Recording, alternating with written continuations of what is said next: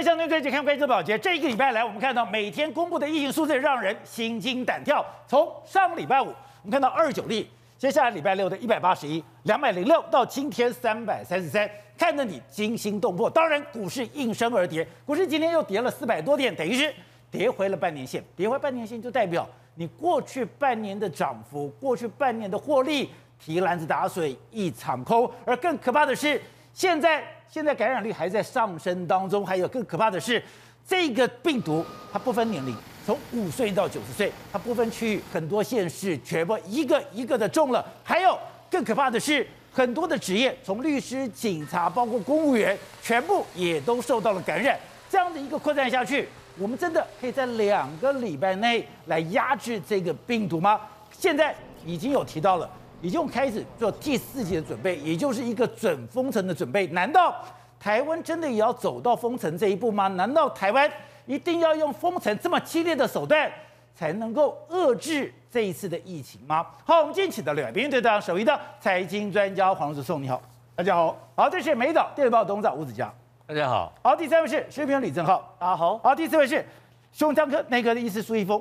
大家好，好，第二位是资深媒体陈东豪，大家好，好，第六是台湾大工卫学院的教授陈秀熙，大家好。走，看这个数字也太惊人了吧？是二九一八一二零六三三三，股市大跌了。而且现在我们真的要采取霹雳手段，要防止疫情扩散。不然我们会看到什么？感染人数不断的在上升，股市不断的在下跌。你一定要止住这个停损点，要赶快出来。为什么这样讲？你看感染人数二十九、一百八十一、两百零六、三百三十三，而且不只是感染人数一直在增加，现在感有感染人的这个县市已经扩展到十三个，不分职业别、不分年龄层，现在感染都越来越严重了。所以嘛，是不是准？我们今天双北市已经开始停课了。那今天我们全国已经开始封禁了，不准外国人进来。那甚至双北市有说要盖所谓，哎，新北市有说要盖这个方舱医院，甚至在考虑说是不是要升级到第四等。所以我们如果现在双北的市长已经摆明说，该封城就封城了。对，如果不这样做的时候呢，可能对我们的经济损伤，搞不好会更大的一个局面。可是有这么严重吗？台湾要走到封城这一步吗？而且你看，现在疫情已经不是在原本最严重的双北市了。你看，现在新北市、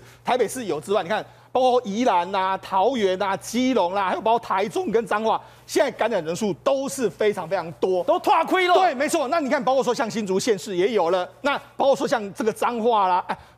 呃，苗栗啦、南投啦、台南、高雄都已经有人中了，所以现在是已经整个西部生活圈，我认为是慢慢会守不住的一个状况。那好，所以你说你现在光守双北不一定有意义，对，你现在双北守住，你怎么确定中南部没有呢？现在应该说是同岛一命的这个情形，每个地方都有可能会有很多确诊人数。好，那我们讲，所以你说同岛一命，没有人是局外人，没错，大家真的要拿出所谓作战的这个心态。我们讲这一次感染的有五岁。然后有九十岁的五岁幼儿园，九十岁的老妇人都有人感染之外，职业别现在警察有人中，律师有人中，议员的这个助理有人中，看护还有这个医护人员里面院内感染都有非常非常多，所以呢，现在整个已经不是一个点你能够防守得住，现在不是在围堵，现在可能每个人都要拿出所谓的作战精神来对抗这个病毒。而且我看到亚东这个例子非常恐怖，是。他居然是一传八，对，因为这个病人五月十号住院，哎，他现在已经插管治疗了。看到的过程很夸张，是，哎，在我讲，医院基本上不是没有警觉哦，对，在有警觉的状况下，看护他周边的病人都有了。而且这个病毒，英国病毒来说的话，第一个它感染能力非常强之外，再来就是说会有很多变成是重症，重症比例很高。我们就在讲我亚东医院这个病例，他五月十号住院，然后结果他十三号才知道说，哎。他的确有去过万华的这个区，结果他在这个时间点中间的过程，他去接触他旁边的人，他在院内里面走来走去啊。结果你知道，确诊之后，他有八名的病患，还有一名的看护都跟他碰过，所以呢，他一个人可能就一导致八个病人还有一个看护，因为这样可能就中了。而而且看细节是，有的病患只是在走廊跟他一样，在走廊走来走去，有的病患是跟他同一边个病床隔壁床的，对，或者是我邻近的病房，邻近的病房哦。有活动接触都有了，所以告诉你什么？它的传染力非常非常强。好，除了传染力非常强之外，他十四号半夜确诊，确诊之后马上就进入重症，重症之后就负压隔离病房，然后进行插管的治疗。你看，从十号住院到十四号变插变入变成插管治疗，速度发展是有非常快，你就知道非常非常恐怖。好，那除了这个之外，还有个水果商，彰化水果商这个，你看他事实上讲，中了什么父母亲啊，然后大儿子的妻子、大儿子啊，还有女儿啊、女婿啊、二儿子，一家一个人中之后，几乎全家全部都沦陷，全部都沦陷不说，而且这个只是他的爸爸妈妈来台湾来来台北卖水果，是。卖完水果之后回去过母亲节，对，这只是去母亲节聚会，对，就全部都中了，没错，因为他们五月六号来台北要交货，交货回去之后，五月九号的话，母亲节大家一家聚餐之后，就没想到。聚餐的状况之下，居然有这么多人中。那不止这么多人中，他们五月八号就前一天，他们还到什么地方？他们到彰化一个饭店参加喜宴，同桌十个人有三个人确诊，十个有三个确诊。对，那你就他们现在已经空列了一千三百个人要进行健康自主管理。那因为那一千三百有些人非常紧张啊，所以现在彰化的布立这个医院里面有非常多人，你看大家都准备要去赶快去进行一个筛检的这个情形。这件很夸张是。他回到了彰化以后，身体有点不舒服，去刮痧，就没有，你看到没有？刮痧，刮痧，他们有一个司机朋友，这么载他的司机，对，去搞，一块去上课，对，上完课以后，这个朋友的现，这个朋友的丈夫什么的都中了。对，你看，事实上，你看他们，他们还这样，因为他身体不舒服去刮痧，刮痧的五月十号发病，然后有一个友人，然后友人的朋友，然后朋友的他的这个还有另外一个朋友，全部都中。你看感染，你只要可能。跟他碰过，或是跟周边人碰过的时候，你随时都有可能会感染，所以这个病比，比我们想的来更凶更猛。没错，好，那你看，事实事实上，现在整个脏话，大家人心惶惶。他现在整个脏话请假人数已经超过一半，高职请请假人数超过一半，然后连这个相关的学学校的话，有一万多人都请假。所以呢，现在大家闻到这个病毒来说的话，真的是相当相当恐怖的一个情形。而且我们看到，现在不只是台湾，现在亚洲很多周边国家，感觉疫情有在燃烧的感觉。新加坡居然要求什么？封城了。对，实际上我们要观察新加坡，为什么新加坡这次它原本呢也是控制的非常好，跟台湾很类似，但是突然之间它的疫情升温，但是它跟台湾不一样，是它是印度的变种病毒，所以它是更强的一个病毒，就被它一开始在这个医医医哎机场里面，后来在一个医院里面，他们就说，哎，那我们赶快进行一个封锁的状况，所以他们已经开始这样进入二级的这个状况，也就是说暂定从五月十六号开六月十号十三号一天的话，一个月的话就是进行一个封城，而且。外面来说的话，外面你只能聚餐的话，只有两个人，然后所有餐厅只能够外送跟外卖这样一个状况。结果你知道，他还针对我们台湾发布一个状况，就台湾呢，从这个十六号开始来说，过去二十一天去过台湾的，如果你没有核酸检验的相关东西的话，你就不能够进到新加坡去。台湾被人家开始质疑了。对，事实上不止这样，连香港很多地方都进行这样的状况。所以我我我才告诉大家，现在真的是政府要好好考虑，是不是要把整个。防疫的层级再往上拉升，否则不赶快停损的话，可能会招致更大的祸害。好，正好我们看到这个数字，当然看了心惊胆跳、惊心动魄。二九一八一二零六到今天的三十三，但很多人还是有信心。为什么大家有信心？你就看到这两天周末，虽然没有封城之名，但有封城之实。今天政府单位只讲你要小心，整个台北。宛如空城，大家都规规矩矩的守在自己的家里面。我觉得台湾的人民表现了最高的素质，但问题是，我今天非常惊讶的是，经过了一年多之后，怎么你的快筛的能量？你的疫苗，你今天的附加隔离病房不是打仗吗？什么都没有，没有错，没有疫苗打，我们当然只能自力救济啊。这个周末我们看到很多画面，确实是很感动。你看那个信义区画面，曾几何时信义区会有这个画面出现过？这是晚上八九点的时候，大家去那边拍的。这三月那个广场吗？哎，这个不是什么凌晨三四点，我讲白，信义区凌晨三四点人都比现在多，因为信义区旁边是夜店，正常时间应该是非常非常多人的。可是呢，这个周末大家都只能自力救济。都非常乖乖待在家里，为什么？很简单嘛，因为我们都知道疫情不妙，一百多例、两百例、三百例，每一天都在增加。可问题是，我必须不客气讲，我们现在手上叫做手无寸铁在处理这件事情。为什么手无寸铁？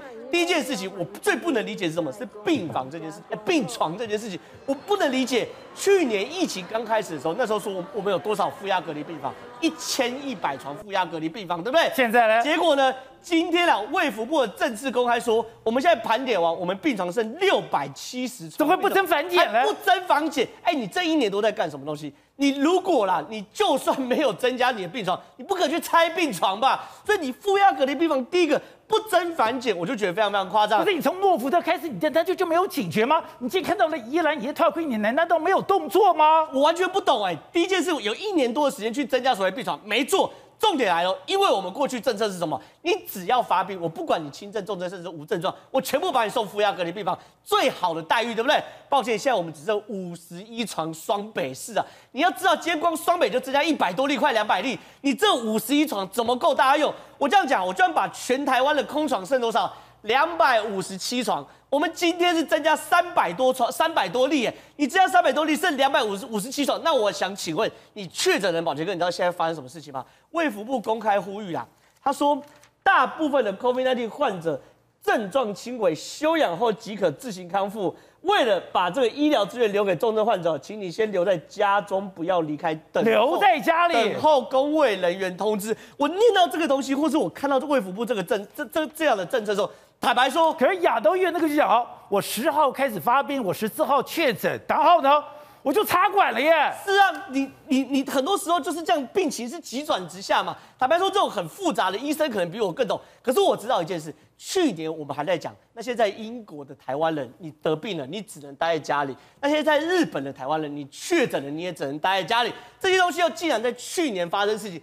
活生生血淋淋搬升到现在的台湾上面，可去年这一年在干什么？对，我要讲的重点，去年英国跟日本他们是防不胜防，哎，他是忽然之间大量病患，哎，可问题是我们的台湾有一年多的时间去处理这件事情，完全没有做事情。那我们看到这东西，难道不会怕吗？我怕的要死，哎，我今天确诊，我是年轻，我百分之百分不到病床嘛，我只能躺在家里嘛，所以这件事情我们当然自力救济，我们不上街嘛。好了，你今天病床之外，疫苗嘞？疫苗嘞，我们第一次讲晶片换疫苗，晶片换疫苗，我们疫苗到底在哪里？现在东西来了，原来啊，今天不是美国不给我们疫苗，对，原因是什么东西？是我们的驻美大使都在跟美国协商疫苗给我们其他邦交国。我再讲一次，我们的驻美大使亲口承认，受访的时候说，我们在美国协商的疫苗都给其他邦交国，而且这不是随便讲的，他是接受中央社的专访。接受中央社专访，怎么讲？台湾对疫苗的需求，因为之前施打的意愿不高，过去跟美方交涉重点主要放在邦交国争取疫苗上面。现在台湾发现本土案例了，对疫苗的期待较过去迫切，已经开始。现在哦，现在哦，它已经开始透过不同管道积极介绍美方药厂。这件事情你能接受吗？电视机的朋，电视机的观众朋友，你有不想打疫苗吗？我坦白了，AZ 疫苗施打意愿不高，可是大家都想打莫德纳啊，对呀，大家都想打辉瑞啊。我们讲了多少次的晶片换疫苗，晶片换疫苗是 AZ 的施打意愿不高，可莫德纳跟辉瑞施打意愿很高，大家很想打。可问题是，你怎么可以公开讲这种话？好像啊，今天你不争取是你台湾人不要打，所以我今天作为台湾的驻美国代表，所以我才不帮你争取。第一件事，空口说瞎话，我们没有不想打疫苗。第二件事情呢？你去帮台湾的友邦去争取美国的疫苗干嘛？第一件事，你是驻美大使，哎，你不是外交部部长，你外交部部长帮我们的友邦去争取疫苗，OK 嘛？跟你是驻美大使，你是台湾跟美国的窗口，你是台湾跟美国窗口就弄了一堆疫苗后去分给马绍尔，去分给帛琉、瓜地马拉、洪都拉斯，有说得通吗？所以这些事情整天看起来荒腔走板嘛，所以反映在哪里？蔡英文支持度。蔡英文的支持度从二零二零年五月到二零二一年五月，一整年掉多少？掉二十趴。蔡英文，你看一下好不好？我是拿从旧时到现在掉了二十趴，拿掉二十趴。我们今天是拿什么？我们我们不是拿不同家机构民调，我我拿的是 TVBS 民调。你所有机构消息也在同一份民调里面。TVBS 二零二零年五月的时候，对于蔡英文的满意度是六十一趴。可是呢，二零二一年五月，蔡英文满意度剩多少？剩四十一趴，不满意度从二十五趴到四十四趴，死亡交叉了。第二件事情，你不要以为这个满意度已经是低点，不满意度是高点，没有，因为它民调的调查时间是多少？五月十一到五月十四，什么概念？五月十一台湾病例是十一例，五月十二是二十一例，五月十三是二十五例。换句话说，这个民调的调查时间，我们还没有爆，我们我们还没有第三级，我们还没有爆发。你现在去调查蔡英文的民调，只会更低啊！所以蔡英文你要想清楚，你今天这个疫情如果可以控制得住，你有可能回到去年民调；可如果没有的话，抱歉，你真的会一落千丈。而且今天这个疫苗之前我们就讲了，一直打第一剂，一样讲你要打两剂才有真正的防护效果。就现在很多人去打第一剂的人，他说我给我第二剂的时间表，六月十七号第二，第一个，你六月十七号大家没有疫苗打；第二个，你六月十七号早就都过期了。没有错，这个是第二个、第三个问题，就是说我们好了，我们今天拿不到美国莫德纳疫苗，可问题是我们好歹有 AZ，对不对？可是 AZ 哦，因为我们虽然有签约，可是疫苗什么时候来，什么时候来，没有人知道，所以连陈忠陈忠都说是上飞机后我们才知道。所以现在台湾坦白说，我们比其他国家幸运是我们慢了一年多才面对这个疫情。可问题是我感觉这一年多我们什么事都没有准备好。好，所以是，你有打 AZ 的疫苗，但你只有打第一剂，你打了第二剂了吗？还没。那你第二剂来得及打吗？目前可能来不及。可能来不及。你是在第一线的，你是感染科的，连你都只能打第一剂。对，现在就是现在现在疫苗啦，其实有蛮多的医护人员可能都只有打一剂，都没有第二剂可以打。那当然呢，接下来我们还是希望可以赶快进。无论什么疫苗都可以进来。可是小美琴讲啊，之前没有打疫苗是啊？台湾对疫苗的需求是因为之前施打的意愿不高，过去跟美方交涉的重点居然放在为邦交国争取疫苗。哎，台湾人不想打疫苗吗？其实台湾人蛮想打疫苗的，但是当初是对 AZ 有点疑问呐。不过后来台湾人已经接受说，哇，那没有。什么什么都没有，那打 A Z 也好，多以黑马后，所以现在疫情起来了，有 A Z 大家也都愿意打，所以现在台湾人应该普遍共识是有疫苗就好了。是，尤其像现在疫情爆发哦，大家在看哦，每天这样子从个位数啊到十位数啊，在一百例、两百例、三百例，哇，现在看不到高峰哎，其实大家是非常的怕。你刚刚说什么？看不到高峰哎？对，已经从二九一八一二零六三三三。还没有到高峰，对，它明天还会再增加吗？目前哦，还没看不到高峰哦，看不到高峰，这才是最可怕，因为我们还在爬山，不知道山顶在哪里呀。所以现在哦，其实每天个案会增加，很重要的背后一个原因是什么？这社区中哦，有一定的感染比例，对，你每天筛检的人数在增加，所以你筛检阳性的人数会增加，因为你筛每天筛的人越来越多。确诊案例就越来越多，它本来就在社区里面。对，所以社区里面一定还有一定比例的黑数，我们筛到的只是里面的冰山一角，所以你继续筛哦。如果你现在的筛检能量越来越多，民众涌去急诊筛检站筛哦，说不定会越来越高，越来越高。所以呢，这种越来越高的情形呢，就代表社区的感染没有被控制下来。所以你的意思是说，社区感染比我们想象来的更可怕？对，可能它的基数哦，现在说哇，阳性率有三趴啊，也有说十趴啊，就是在这个不一定的基数。而且我们要知道哦，这个病毒的筛检哦，伪阴性高达一半呢。你筛到十趴，不代表它在整个里面是十趴哎。有些没有被筛出来的，有些是没有被筛出来。你筛到三趴，可能背景是背景值是六趴，哎，你筛到十趴，背景值可能是二十趴，哎，因为伪阴性高达五是五成这么高，哎，所以可能很多人去筛是不一定筛得出来。那我们看到这个数字不是吓死了吗？对，所以现在哦，大量的这样确诊病患的出现哦，其实也造成我们医疗这个资源的一个一个排挤效应呢。你想想看，以前确诊的病人，哪一个不是在医院住住住住住住住到阴性，裁剪两三次阴性之后才敢放你回家？对，现在不是哦，现在已经病床不够喽，哦、隔离病床也不够喽，不要讲负压了，连普通隔离病床可能都不够了。哦、现在是怎样？现在真的有病床不够的问题？有，现在双北就是有病床不够的问题，因为病人数增加的太快了。对，即使现在医院哦，就马上把原本的病房。改建成隔离病房，现在有很多普通病房已经变成了隔离病房。对，但是这些普通病房改建的普通隔离病房是没有负压设备，因为负压设备是没有办法一日就出现的，是，它需要长时间的通风的那个设备。对，所以其实哦，这是要慢慢累积的一种防疫能量啊。现在我们负压隔离病房不够，好，就住普通隔离病房。对，现在是连普通隔离病房都不够，可能都没办法住了。所以呢，现在有几个对策。所以我们的政府，我们的防疫中心完全没有想到台湾有大爆发的可能。对，所以现在呢，对策一前几天公布的嘛，就是呢，你这个人如果治疗稳定了，没有用氧气了，病毒还在制造，没有关系，先离开医院吧，可以去检疫所先出院。哦，现在就有这一条规定，你医院可以自己看情形去判断。第二条规定是什么？哇，昨就是刚公布了，热腾腾的。现在如果是阳性的病人呢？你先在家里等电话吧。对，你不一定就是马上要住院，你可能是先实习一个居家隔离，只能一人一室，避免传染给家人，自己注意喽。这就是一个很明显的我们的医疗一个疲惫、崩坏、资源排挤。那我们去去年一年都在干什么？你怎么现在你没有疫苗？你现在快筛也这么慢？你现在连最基本的病床都不够？对，所以现在这个病人这样涌进来哦，我们医务人员也是非常的心酸呐、啊。大家可以看到各地的医护人员，像急诊啊，哇，真的是累垮累趴啊。像那个脏话、啊，对，一个一个家庭这样子大的群聚感染，哇，大家吓一跳，脏话一大堆人就冲去裁剪了。你看这个脏话的那个画面，看了让人家感动，要不要？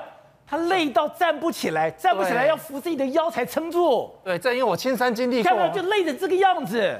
我前几天才去急诊帮忙筛检呐，你去急诊帮忙筛检，筛得很累啊，病人哇一直涌进来，筛不完呐、啊，你医师筛到手软呐、啊，你根本病人病人进来的速度超过你筛检的速度啊，你根本消化不完。那我们就知道这么多的感染病人哦，绝对不可能在两周内你就可以把它压零。所以呢，现在呢，他不是要对全世界做一个示范，两周内处理这个问题吗？那可能要非常非常霹雳的手段。我我我只有一个希望啊，两周内我可以看到山峰啊，两周内看到三峰，我就很满足了。两周内不要传到中南部，我就很满足了。好，陈老师刚刚刚讲那个数字，万华现在变重中之重，而且现在很多地方，我当然我承认我是万华人，现在已经要求很多万华人你不要上班，很多万华人你不要出来，哎。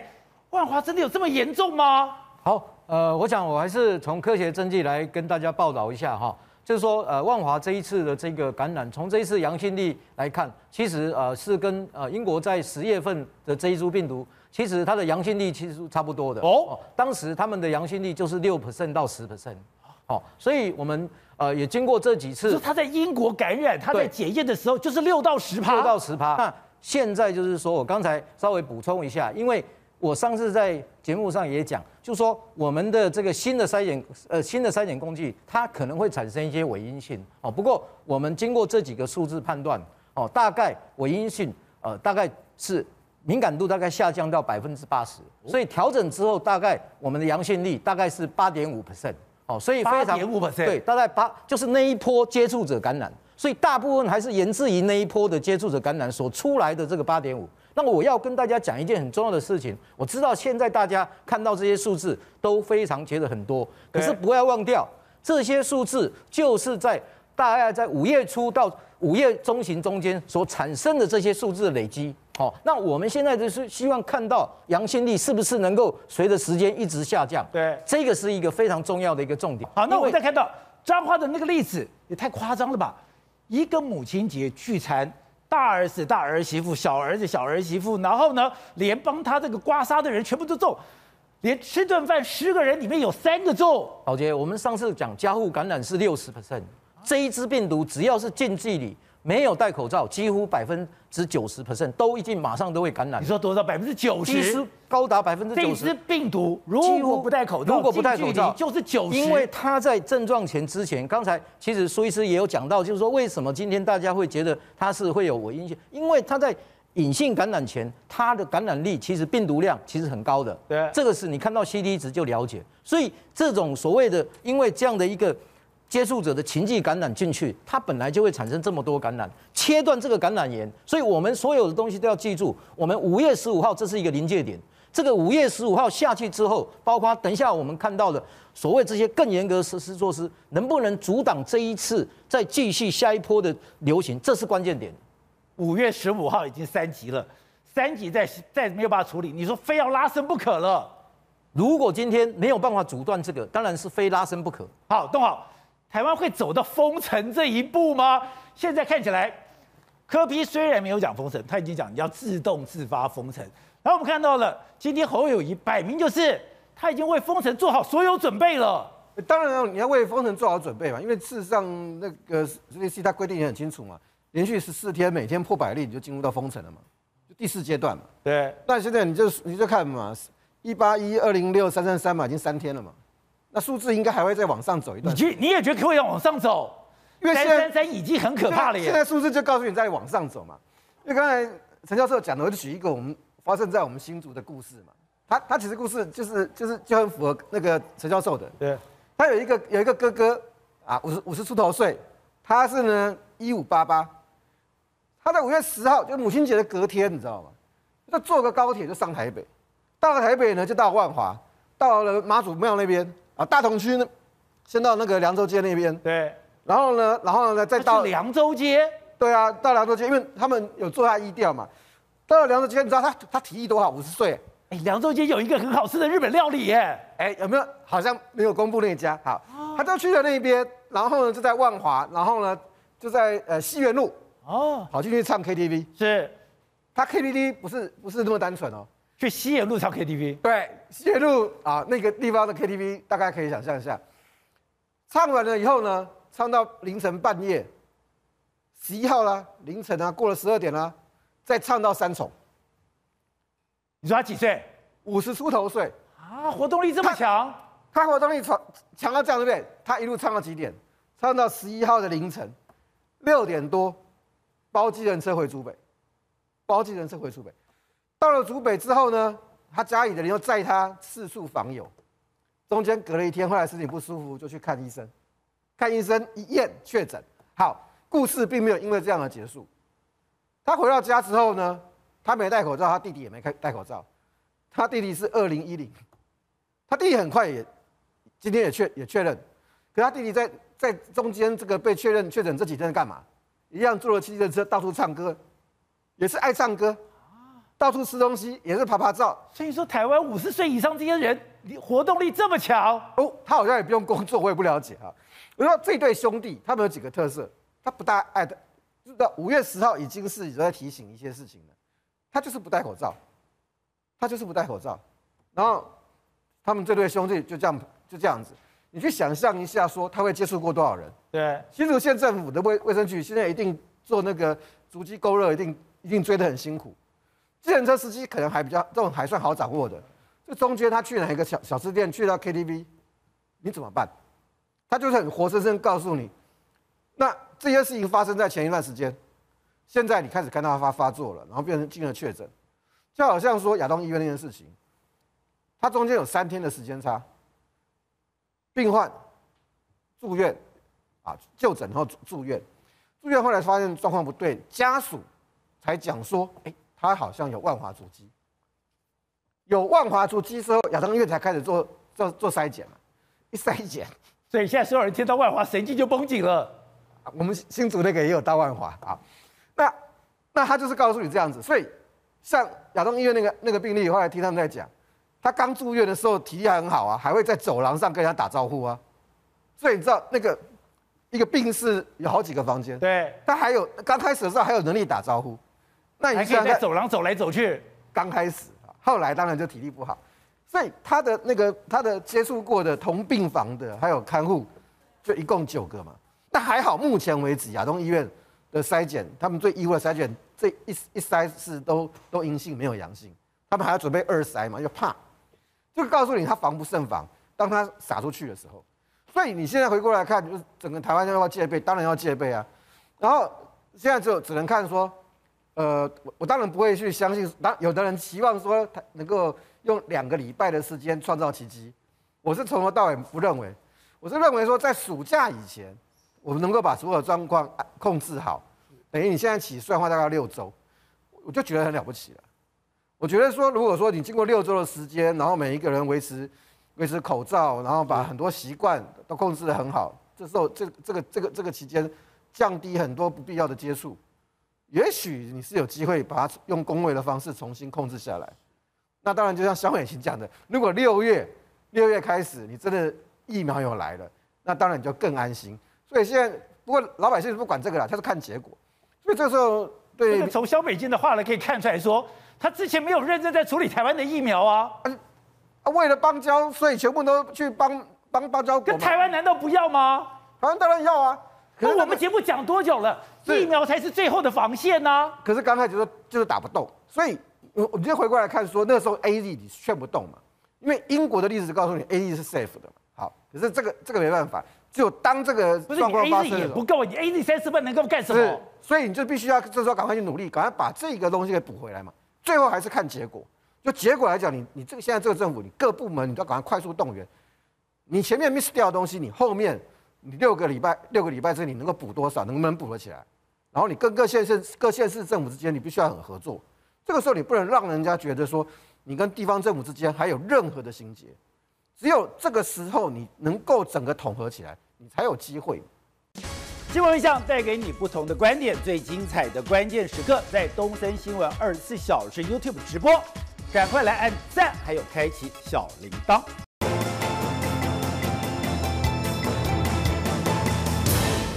董事长，你非常早就认为说，今天整个防疫最后的一里路就是疫苗，疫苗没有搞定，台湾人永远要担心受怕。哎，你当时被骂翻了，好，甚至有人说要去告你。但现在我们看到，现在已经确定了疫苗非常重要。但我最惊讶的是，萧美琴在接受中央社的专访的时候，他特别提到台湾对疫苗的需求，因为之前。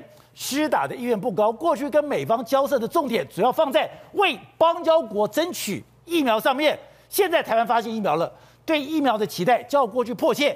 这边我这句话最妙的，已经开始代表以前没有，已经开始通过不同管道积极跟美方的药厂。我们自己讲，你除了 AZ、莫德纳呢，你现在辉瑞呢？你之前不是讲说你疫苗进来吗？什么都没有，搞了半天是都没有动作吗？萧美琴这个话里面有非常大的讯息量，可以好好解读。真正的核心在哪里？就是你刚刚讲的一句话，已经开始，已经开始。什么时候已经开始？是现在才开始，对不对？对。为什么现在开始？因为没有人叫他干这个事。哦。今天台湾出这个大问题，核心在哪里？你知道吗？在哪里？我告诉你，在母亲节。哦。为什么母亲节？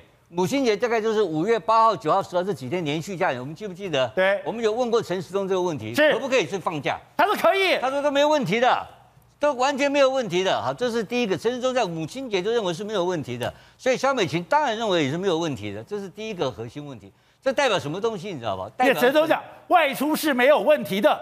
苏巧慧当时有讲哦，华航诺福特群聚让国内疫情拉起警报，母亲节将至，民众可能南来北往买礼物，到餐厅吃饭。这样的状况安全吗？陈时中的回答是：外出是没有问题的。这句话要不要负责？我现在请问你，陈时中要不要为这句话负责？所以陈时中如果认为五月母亲节外出没有问题的话，他当然不会去通知肖美琴去做任何努力嘛，因为他没有任何警觉，他没有任何警觉，所以陈时中没有任何警觉才是核心问题。第二个还有一个更大的问题，你知道吗？陈时中在五月同一个时间。在五月十四号的时候投投稿到英国一家报纸，哦，去吹牛说台湾是全世界疫苗的模范生，疫苗模范生，不是疫情的模范生，疫情的模范生。然后呢，台湾可以帮助全世界建立全球卫生体系，吹牛逼吹到这么程度，你看到没有？太巧了，他要现在新加坡说你来自台湾的，我要加强审核了。不是，他要帮全世界，已经不是台湾哦，他要五月十四号，各位观众听清楚哦。他五月十四号要帮全世界建立全球卫生体系，他就吹牛逼吹了一大堆，完全是个状况外的一个爽官而已，你知道为什么没有？陈时中都很看等了屁，结果现在没问题，没问题，现在变成怎样？发觉他根本现在三月份开始我们就已经有感染链了，对不对？四月份开始，四月十三、二十六号，华航的案件跟这个跟阿公店是平行线，在四月中旬就开始了。那陈世忠完全不知情，完全不知情。我们全国最伟大的这个所谓疫情指挥官是蒙在蒙在把他自己人是在状况外。那请问你，台湾这个疫情当然要爆发，爆发出来怎么办？他推给地方政府，他推给地方政府。然后对，刚刚一刚刚正好讲得很对，病床他也控制不住，他连个数量都没有掌握啊。疫苗怎么掌握呢？对。所以这个整个陈时中目前看起来是一个在。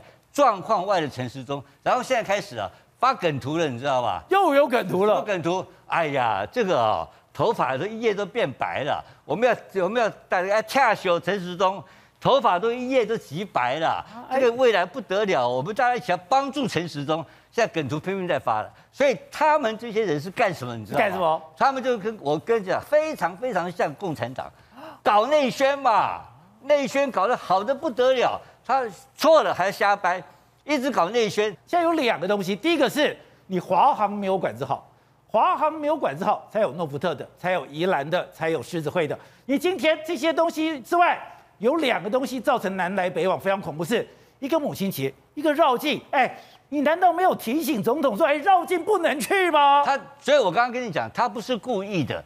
他是状况外，他的螺丝根本松了，他的情报系统是松的。因为我我讲过，因为他是个牙医，他不是公卫系统。他若是公卫系统或医生出身的话，他有很多地方的医疗资源会跟他会跟他报告，会有什么样情况或疑似什么情况会出来，他根本不知道。所以你看，我们这次在台北市处理的时候，柯 P 不管怎么讲，他还是个医生，啊，是非常明快的开始跟你干了嘛。你要看到另外一个就是侯友谊，还干警察的，他也不跟你客气啊。这两个就开始飙起来了嘛。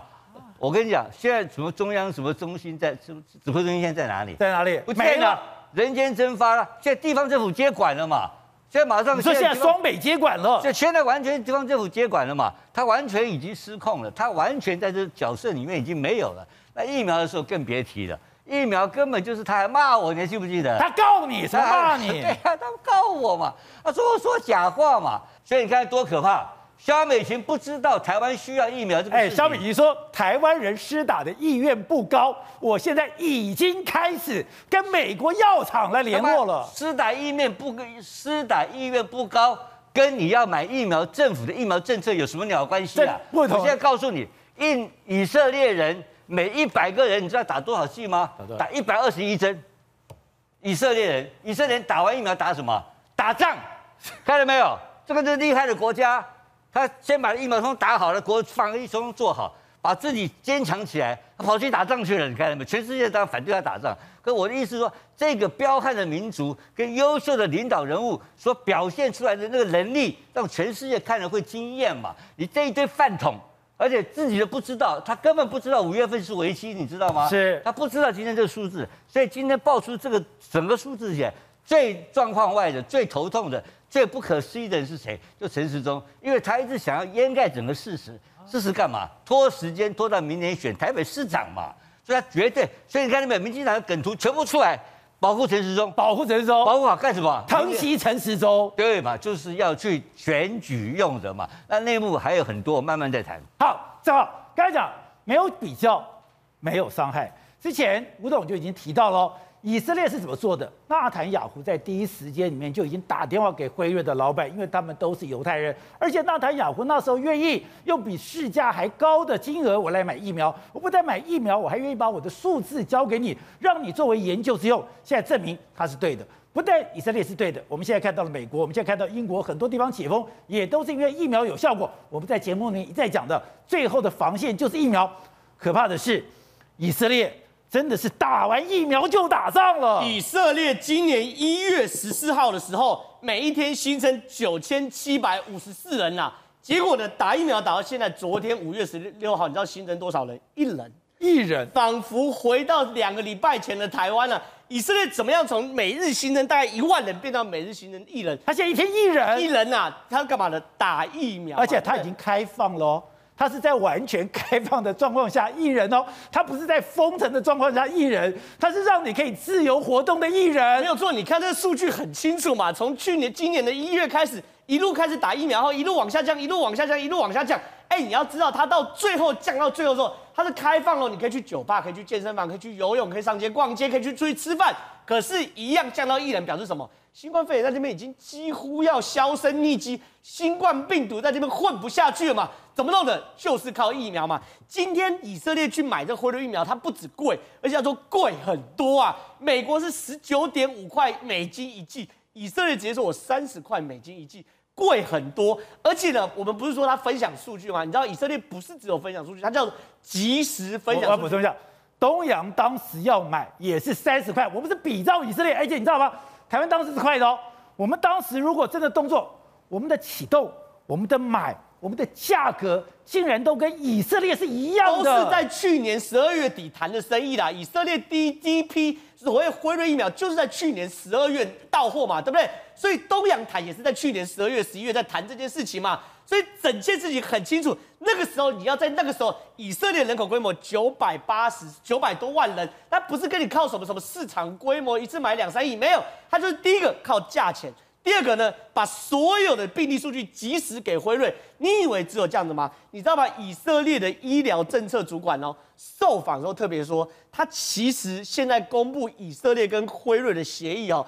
至少还有三分之一是保密的啊换句话说，你后面还给了多少辉瑞的好处不知道。三分之一保密三分之一是保密，所以以色列今天是非常非常清楚。好了，你有疫苗，可大家拖拖拉拉，对不对？第一个，他完全逐步攻克。第一个，以色列，比如像台湾，台湾可能有些游民或基友不愿意去打，对不对？以色列说你来打，我给食物、给热汤、给咖啡，你应有尽有，你来我就给。我去打疫苗，还有食物，有咖啡。对，对于很多街友或游民来说，哎，这个东西当然就愿意去。第二件事情，那我普通人是怎么样？手机上网就可以预约。然后第三件事情呢，所有人，你只要是以色列公民，全部免费。而且呢，他确保你什么东西？我打完第一剂，一定有第二剂。你知道吗？在现在，以色列打完一剂的人数是六十二点七百分比，对不对？可打完第二剂的五十八点八，换句话说，落差只有一趴到两趴到三趴左右，什么意思呢？你打完马上就打，打完一剂后，八周后就打第二剂，打完一剂后八周就打第二剂，所以才会一剂跟二剂的比例几乎一个是六十二，一个是五十八点八，几乎一模一样。原因就是我的疫苗是源源不绝的，它这么精准你，跟台湾不一样，台湾现在是打完第一剂 A D，下一季没有第二季了不知道在哪里嘛，对不对？然后呢，还有电子病历，什么跟我们的健保卡一模一样，它可以优先找到高风险的什么什么三高啊、肥胖啊等等的老人家优先来施打。所以这些东西对于以色列来说，它其实是一整套的，从抢疫苗、拿疫苗、分配疫苗、施打疫苗，全部都是有一系列的作业，所以才导致以色列现在几乎境内消失了。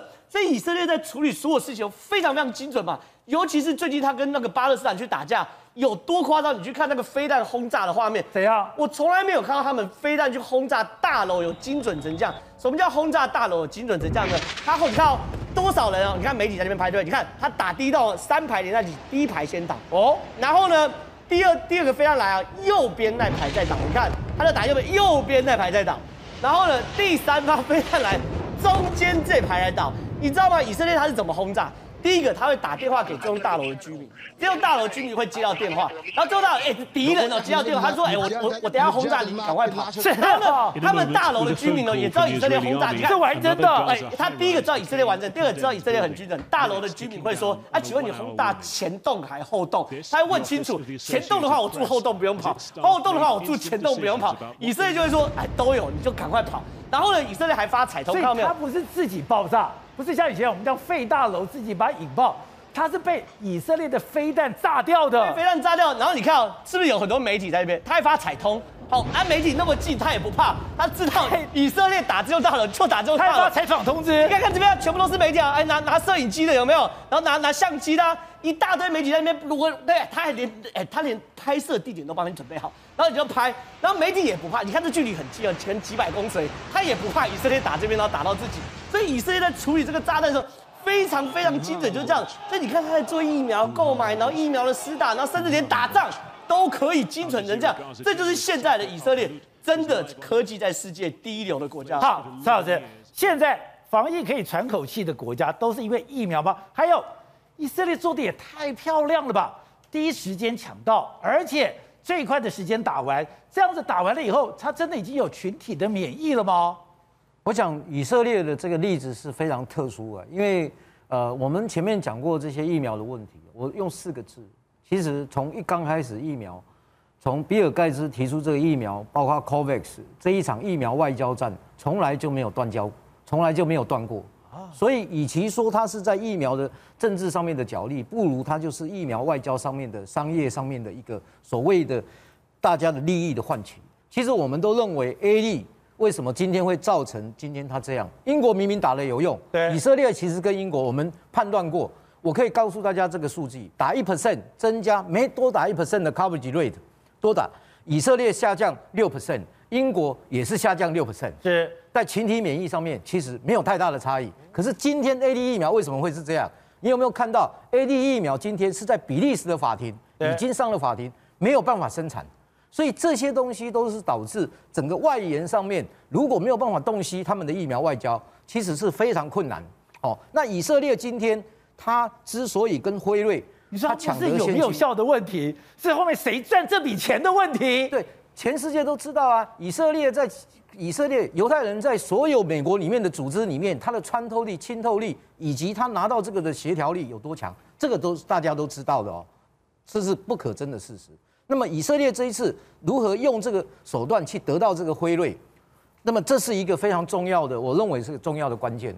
那么这些东西，我觉得不外乎还是跟这个中东的情势关系是有关系的。对。那以色列今天拿到这样的疫苗，打了这个疫苗，达到群体免疫，但我我说真的，不要太高兴，因为还有巴西疫苗跟南非猪的疫苗在后面。对。这个辉瑞的疫苗对于南非猪的疫苗，其实保护力是不是像我们想象中这样？以及未来的变种病毒，说这是一个持久的战争，所以。我们科学家到现在没有一个人敢讲任何一个疫苗打到现在可以达到群体免疫。那我们怎么办呢？那要不要打疫苗呢？所以我们才在讲一个观点，为它可能会慢慢成为。我想这些从感控医师学习，从很多的这个医师学习到，它可能会成为流感的另外一个形态。说每年都要打这个新冠肺炎的疫苗，说完全都不可能。但是看起来这一株病毒的变毒变种病毒的变异方式，真的会有可能走上这一条路。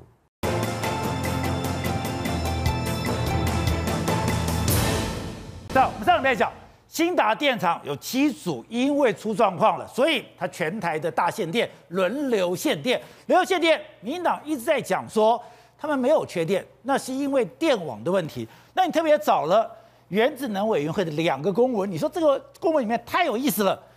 核三厂的一号机在四月六号逐步降载，四月七号进行岁修，四月七号岁修要岁修到四十八天，四十八天照理讲，你应该到了五月中六月了。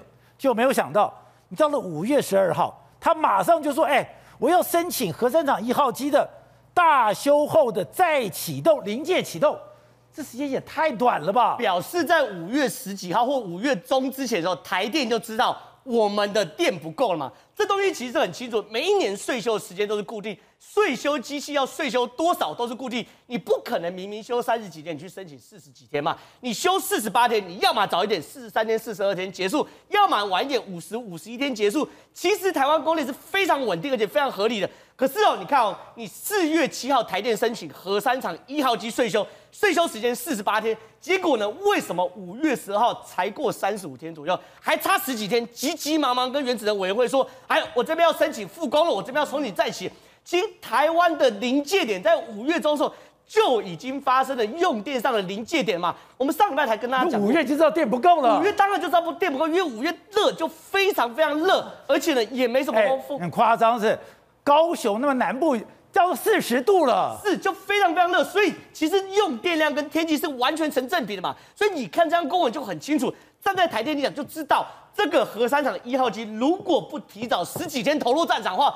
早晚会会跳电，果不其然哦，因为这个公文是申请五月十二号原子能委员会去看，会勘完之后才可以重启哦，所以我认为五月十三号应该还没有重启。结果呢，五月十三号发生什么？全台大停电，兴达发电厂跳电，对不对？台电哦，至今不承认今天但当时是因为电不够，对不对？我没有缺电，没有缺电。可是你看哦，今天下午新大发电厂又跳一台机，怎么会？你如果今天新大发电厂又跳一台机的话，表示什么？只有两种可能哦。一种可能是新大发电厂真的太脆弱，脆弱到会流牌动不动就坏跳机，然后今天莫名其妙到现在还不知道原因又跳机。可是重点来了，最有可能是什么？新大发电厂不断的在去吹那个电量，不断吹那个电量，吹过头也会跳机，就跟所有发电机一样。太老了，太老了。可是重点来，你知道吗，观众朋友？今天没有停电，对不对？你知道台电怎么把这电 cover 完？怎么 cover？他去把大关发电厂跟明潭发电厂去升载。讲这话其实没有人听得懂，白话文叫什么？放日月潭的水去做水力发电呐、啊！日月潭的水，我再讲一次，不是水不够吗？水不够，大关还有明潭，它都是吃日月潭的水。观众朋友应该不陌生吧？日月潭的蓄水量是二十几、二十几趴了。日月潭现在满面全部石头、全部干枯的画面，应该大家都。董事长常讲，十个锅子九个盖，他现在干嘛十个锅子五个盖？他现在就是毛起来嘛。他今天已经不管，因为你今天这个水只要一一一冲下去。保证没过几天，南投跟中部地区的用水量会更加拮据。可他们在乎这件事情吗？不在乎了，因为我如果再停电的话，经济部得下台嘛，对不对？所以今天已经不管了嘛，我核电能启用就启用，它是反核的。然后呢，我这个所谓水力发电已经不管，中部人是用五停二喽。你接着水泄下去，假设明天再跳一次，后天再跳一次。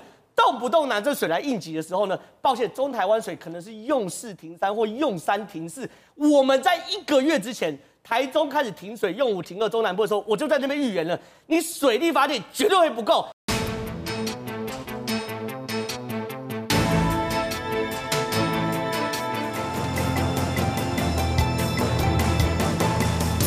欢迎收看《关键时刻》，面对这一次来势汹汹的新冠肺炎，我们看台北人整个全台湾真的已经绷紧了神经。这个周末就看到台北宛若空城，台北人也就整个台湾，我们自动自发，我们守规矩，我们展现极高的自律的精神。但问题是，我们老百姓自动自发，我们就可以挡得了这个病毒吗？这个病毒本来来又凶，而且来得更猛。我们看。它不但是感染率非常强，一个人染病，全家都中奖。还有就是现在住院中的五百六十八例里面，严重的重症有四十一例，而四十一例里面已经有十五例在加护病房，而加护病房里面有十三例也要用呼吸器，而十三例里面你是同时用呼吸器也用叶克膜，也就是说这个病毒真的不能小觑。这个病毒不但传染力极强，而且更可怕的是它会造成重症的比例极高。所以我们看到双北的市长。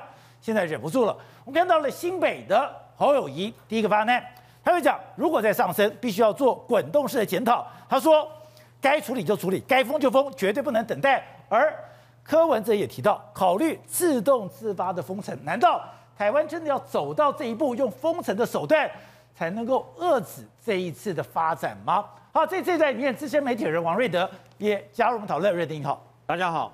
好，so 刚刚讲到的。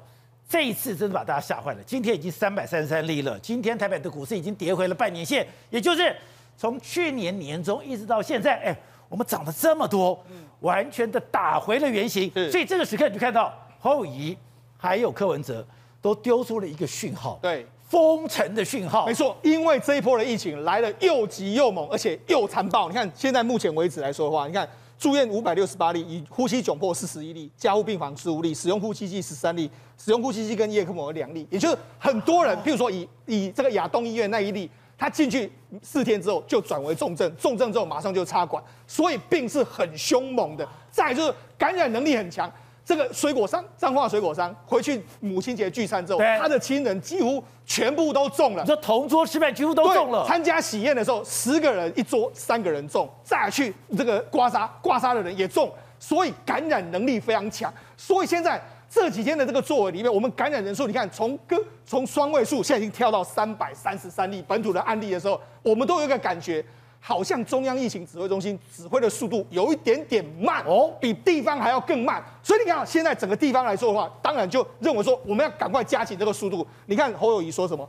要处理要赶快处理，该封城就要封，绝对不能够等待。另外一个柯文哲说，考虑要自动自发的这个封城。可是有这么紧急吗？而且非常紧急。我们以新加坡为例，新加坡他们现在确诊人数多少人？你知道吗？今天本土二十五例哦，可是他们已经完全封城了。他们封城四个礼拜，四个礼拜什么意思？新加坡才二十五礼拜，二十五例就封城了。对，而且你知道新加坡已经打完疫苗，打了已经有疫苗，一打打了打了疫苗，大概二十几趴的这个疫苗、哦、打了，但是他们认为说还是要封，他们进行四个礼拜的封城。那四个礼拜封城的时候，原则上每一个人就是在家工作这样一个状况哦。那让我们台湾现在我们要考虑什么？第一个。我们不像新加坡，他们有打疫苗；我们也不像南韩，不像日本，他们有很多疫苗。我们现在都没有这些东西，我们都没有。我们没有这些东西的时候，那我们是不是要采取更断然的措施？不然的话，我们可能如果一旦实现的时候，这个后果会非常非常的严重。所以，我们这个现在韩国已经拿到一堆疫苗了，日本有一堆疫苗了，越南有一堆疫苗了，泰国有一堆疫苗了，不用讲。新加坡现在辉瑞都要在新加坡设厂了，是台湾什么疫苗都没有。因为我们什么？你看，这是新加坡的，他们目前打的疫苗已经有三三十二趴。部分接种二十三趴，可是他们这样的状况之下，他们照样封城，所以我才说嘛，台湾没有疫苗，我们现在有什么？而且我们现在的整个负压病房，我们的医疗体系严重的负荷的这个状况之下，我们真的采取霹雳手段，可能是一个必然的这个情形。可是这个不会对整个经济造成很大影响吗？而且你现在经济已经影响非常大，股市已经从一万七千点跌下来，已经跌了大概十六趴，已经损失了九兆八兆人民啊八兆台币左右。你如果再不阻止后，感染人数更往上升的时候，那更更是完全控制不住。现在还没看到高峰。没错，因为我们没有任何我们的这个疫苗，我们没有疫苗，所以我们没有办法真的有效的去防止这个病这个持续恶化。所以说，我们现在台湾只有一个武器，就我们上面的口罩，我们有盾，可是我们没有。对付这个病毒的毛没有疫苗，没错，所以你看，现在现在中央跟地方真的完全杠上，包括今天柯文哲说了，哎，我们要采取所谓自动自发的封城，然后呢，侯友宜就说什么，哎，我们现在的第四级的这个警戒定义有一点模糊啊，你中央是说，哎。连续十连续十几天有一百个人的这个感染，四天一百个人，然后感染源不明的时候就要封城。他就说，那中央你你所谓的十四天一百个人，你是一个区域一个县市还是个？你说不清楚啊？哦，就呢，他说你要说清楚讲明白。就那这是我们中央说的，我们中央就说你早就应该反应啦，你早就该反应，早就应该提出来啦。所以你看，现在我们中央。侯友谊说封城指引模糊不清，陈志松说应该早点提出来。对，可是你不是应该早就把教战守则给拿出来？是，我们知道当兵是一个动一个命令一个动作。对，今天我如果是被你执行政务的人，我干嘛要想我要怎么做？我要你要告诉我怎么做呀？对，没错。那好，那我们看，事实上你现在中央跟中央在说，哎，我我你要早点提出来这个状况。好，那现在我们俩。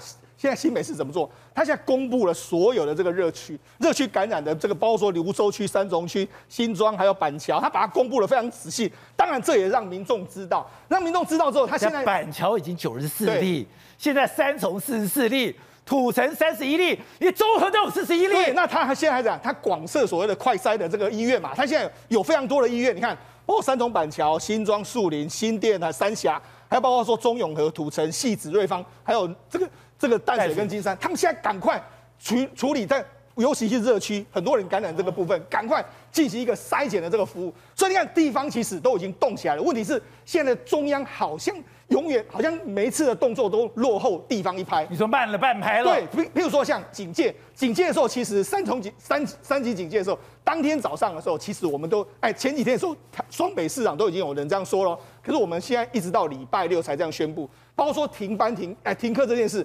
今天也是双北第一开枪，照理说中央应该有更明快的作为，否则的话永远都落后在我们民众会有一个感觉，好像是双北市长在夹着中央往前跑的一个状况。而且我最惊讶的是什么？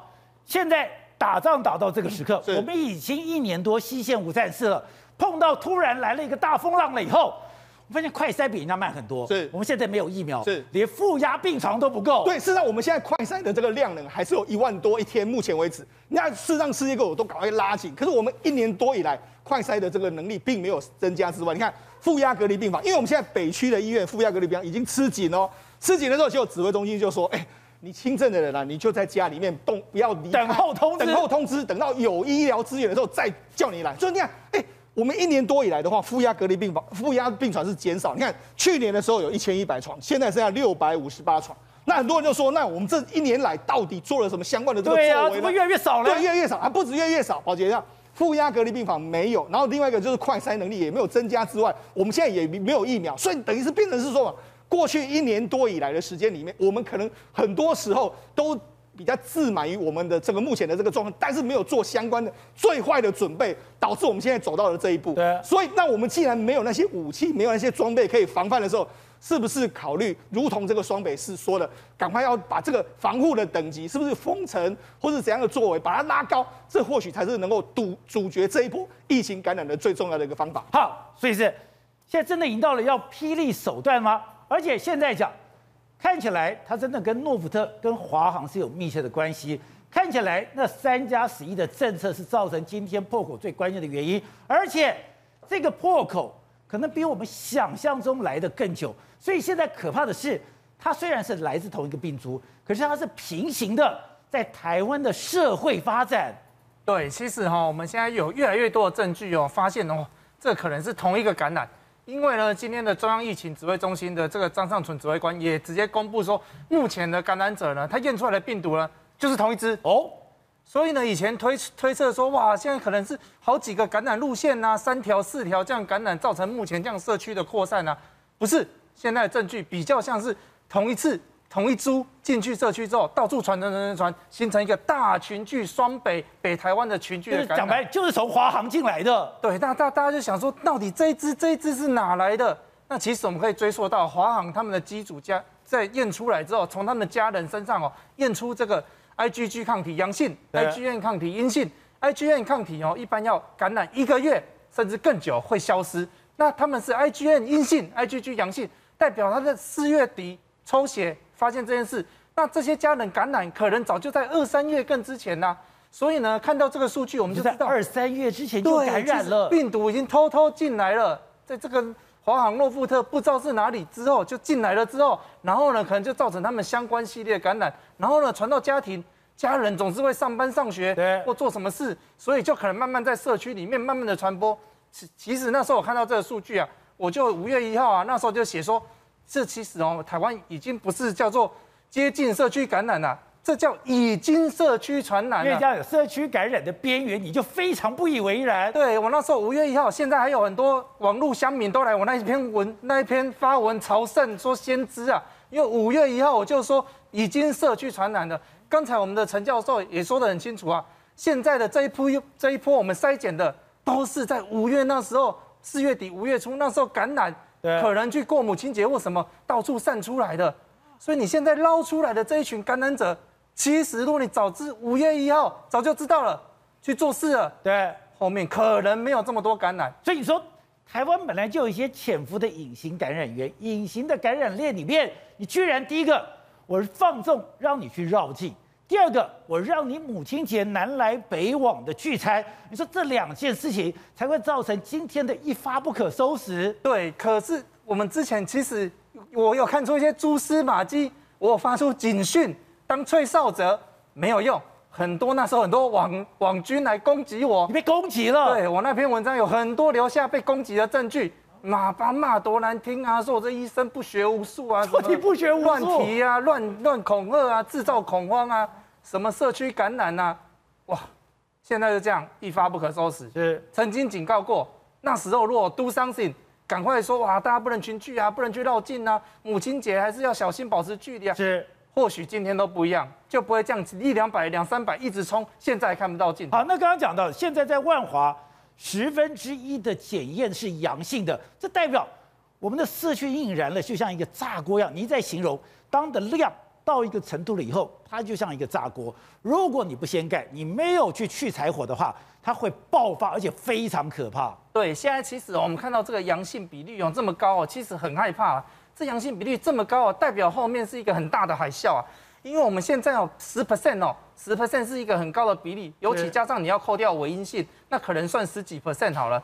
十几 percent 哦，这样子其实感染比例非常高，短时间非常难得压下来，因为他们还会继续传播给其他人啊。对。而这些被传已经得病的人，就算他被筛检已经发现确诊了，现在的是医疗已经没有办法吃下这些病人了。这些病人甚至有的人没有办法住院，就要待在自己家里。那待在家里又无形增加传播给别人的机会。万一家人呢不在不知情的下被传播了，家人又再去社区。哇，其实这样子真的压不下来，所以当时哦，在国外哦，只要感染比例到这么高哦，其实后来都是一个大规模的一个感染出现。当然了，我相信台湾有神秘的保护力量呢。因为刚刚讲到这个周末，台北宛若空城，我们看到了国外的例子，就算你已经封城令了，就算已经下了禁制令了，还是要上街，还是不戴口罩，还是要吵闹，还是要在聚众。台湾人是全世界。最乖顺的、最听话的、最自律的，也就是因为这样，我们才可以守到现在。对，所以呢，其实我们守到现在已经一年多了啦。我们真的靠的武器是什么？说句实话，就是台湾人的自动自发啦。我们现在还是遇到现在疫情最紧绷的时候，我们跟一年前呢，我们多什么武器吗？还是没有？我们没有吗？还是靠台湾人自动自发？疫苗没有，快筛没有，病床没有。对，病床跟以前一样啊，甚至还。不知道为什么还少了一两百床，我也不知道跑去哪里。是，所以现在呢，我们现在其实很多人呢住院已经不是住在负压隔离病房，他是住在普通隔离病房了。那会怎样？好，我希望不会这样，应该是不会怎样了。当然负压是最安全，但是我们还是要小心。那现在病人就是多啦，多到已经装不下了，负压装不下了，就是只能住到普通隔离病房。是，那我们医护人员当然就是担惊受怕，自己一定是全副武装。去看病人，那其实呢，现在的护理医护人员压力也都很大，因为呢，以前呢，我们还没有那么多感染的时候，现在已经确诊这么多这么多的，其实医护人员被感染机会非常的高了，所以现在医护人员上班哦，不不只是身身体的疲惫啊，心理压力也很大啊，所以现在呢，很多地方哦，我们的医护人员哦，几乎已经都是内科下去手所有的病人，甚至外科其他科都要来帮忙，全员支援了。对啊，急诊的话也不是光急诊医师去筛检的，是吗？只要是你，只要是在这医院，只要是医生啊，你都要下去轮这个急诊的筛检办。好，正好现在越来越的清楚，这个病毒就是因为诺福特，就是因为华航的不守规矩，就那三加十一，搞得现在天下大乱。这为什么大家这么气范云？而且我觉得范云很妙哦。你如果从范云的谈话里面，他在讲，那责任不是他的，那个责任是他的，你也太太看得起他了。他觉得根本不想甩锅给陈时中。我觉得这件事情逻辑要统一讲嘛，就是说。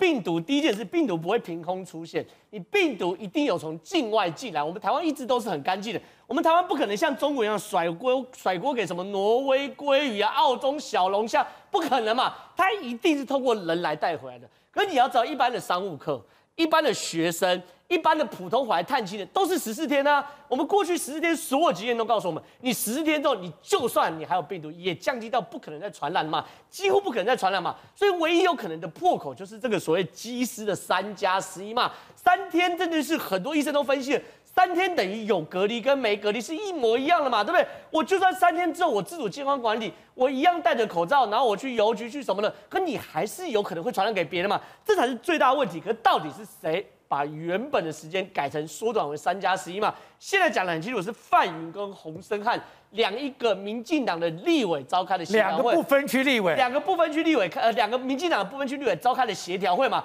可是这件事情，就我搞政治，我觉得这件事情很明确。根本不是范云跟洪申翰乔得动的嘛，他背后是有人叫他去开这个记者会去瞧这件事情的嘛。第一件事，这两个是民进党最菜的，去年才上任，才当一年多，最菜的。他要去瞧这个事情是多大、多天大地大的事情，这件事情是攸关到如果出事就是现在这个状况，那个责任非常非常大。所以你弟说。我本来就找两个最菜的，而且找两个不分区的。如果出了任何事情，这两个随时都可以被牺牲的。你们两个人就算辞职，也不会影响到民进党的席位。这是民进党当时打的如意算盘，就是找你们两个当替死鬼。现在妙的是，范云不当替死鬼。我讲白了，就政党政治的立场啊。你今天不分区有任何一个辞职哦，都是后面的地步。民进党的席次一个都不会少。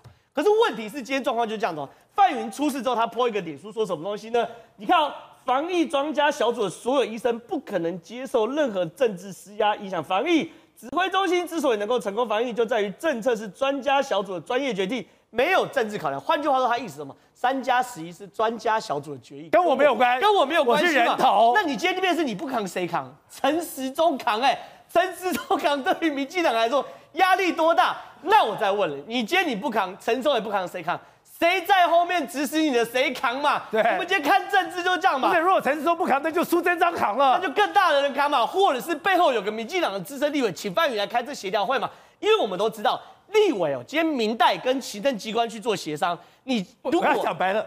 大家都知道那是烫手山芋，只要你有地方经营的，你是自己选举的，没有人要碰这个锅。你碰了锅以后还要甩锅，对啊，这就是清楚，这就是最经典的部分嘛。因为其实是这样的，你今天如果今天范云只打电话给陈生或打电话给防疫总指挥中心的话，防疫指挥中中心绝对不会处理这个案件。为什么？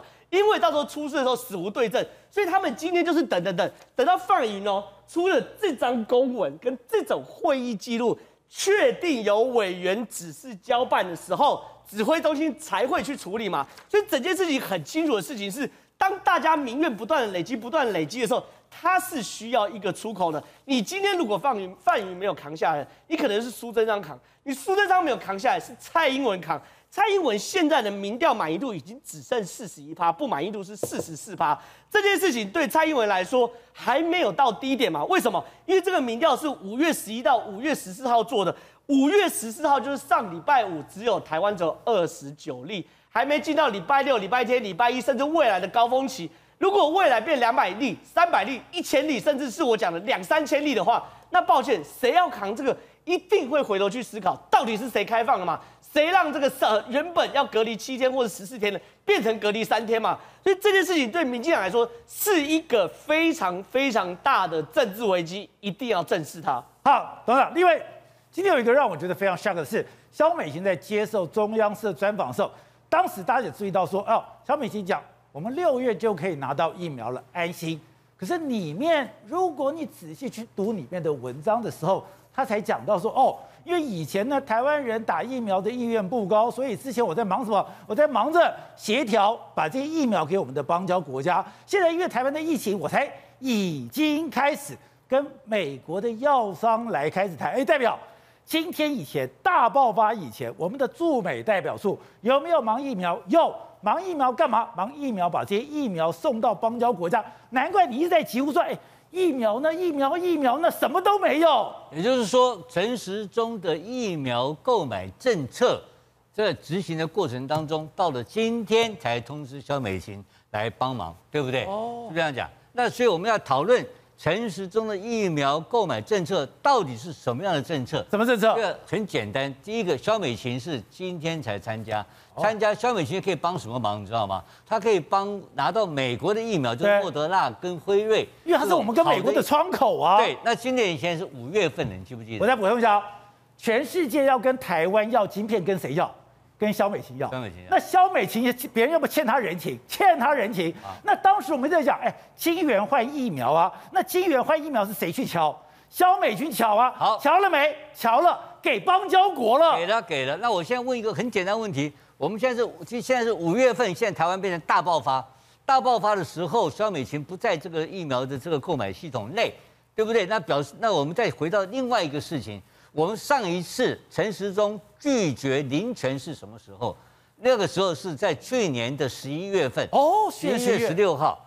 对，十一月十六号的时候，林权那时候要推销三千万支的辉瑞疫苗，对不对？对。结果被陈时中白到，说我只跟你买两百万支，三千变两百。然后，然后这个林权很生气，跟他讲说：“你你们在耍我的宝。”他说：“你在吃我豆腐。”吃我豆腐。所以陈时中，所以林权退出。那我们现在从十一月份到今年的五月份，中间这将近有六个月的时间，陈时中都没有认真的思考如何去买到辉瑞或是莫德纳，没有吗？对不对？因为萧美琴都没参与啊。那陈时中这六个月里面，他把林权干掉以后，他干了什么事？那林他他没一个人，他单干，他没有干啊，他没有要买疫苗，你知道吗？这其实都是完全两，他就是中间就是跟你摆空档，你你懂懂我意思吗？所以就是说六个月他就把你放空档，但但为他到底是干什么呢？他我我认为有一个政策，有一个政策就是他七月份会有国产疫苗。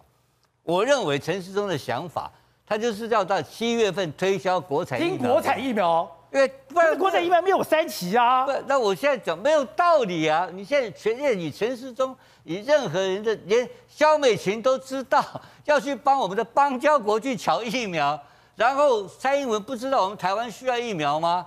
萧美琴的可以去帮美国的车厂去抢晶片，然后不能去跟美国人抢疫苗吗？所以我刚刚讲的是五月份哦。今年五月份，萧美琴没有介入这个事情。那林权被拒绝是去年十一月份，对不对？十一月份到五月份，将近快有六个月的时间，陈时中完全没有思考到要找要找肖美琴帮忙去买美国疫苗，对不对？对。那为什么？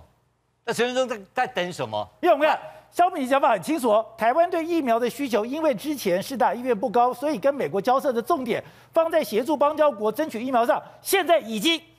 和美方药厂来接戏，争取让原先预定六月抵达的莫德纳如期交货。哎，他是十四号，等于说十四号已经跟美国药商联络。那我请问你，那张美琴可不可以在一月十四号去联络呢？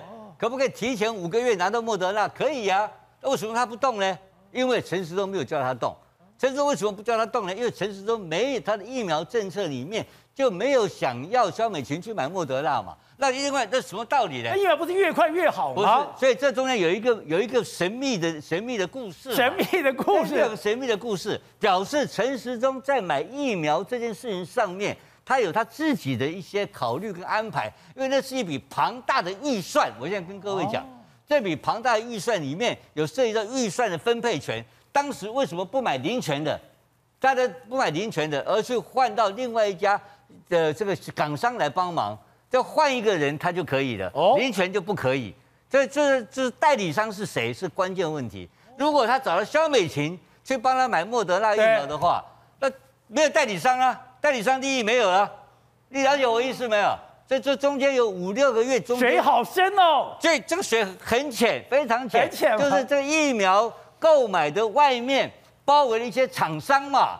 这个整个被包围住了嘛，利益挂钩在这个里面嘛，他连肖美琴帮忙他都不愿意。你可以想到这个利益的分配是多么小的一个圈圈，你懂了解我意思吗？现在我们来看一下这份合约，这份合约是我们在这这是这个是去年去年这 BioNTech 这是已经是辉瑞辉瑞辉瑞的疫苗的合约哦，对，这已经跟大家签了清楚的合约，它是从今年的一月份可以交两百万剂啊，今年一月份呢交两百万剂。一月二零二一年一月两百万剂，两百万剂，七百万剂，七百万剂，七百万剂，七百万剂，总共多少？三千万剂。那这个合约解决掉以后，是不是我们跟以都通通都解决了？全部解决掉，是三十块。你看价钱，你在第二页的第二面的价钱是三十块钱，二十八块。对，第一个两百万三十二块，后面的是十八块。对，那这个是不是买到好价钱？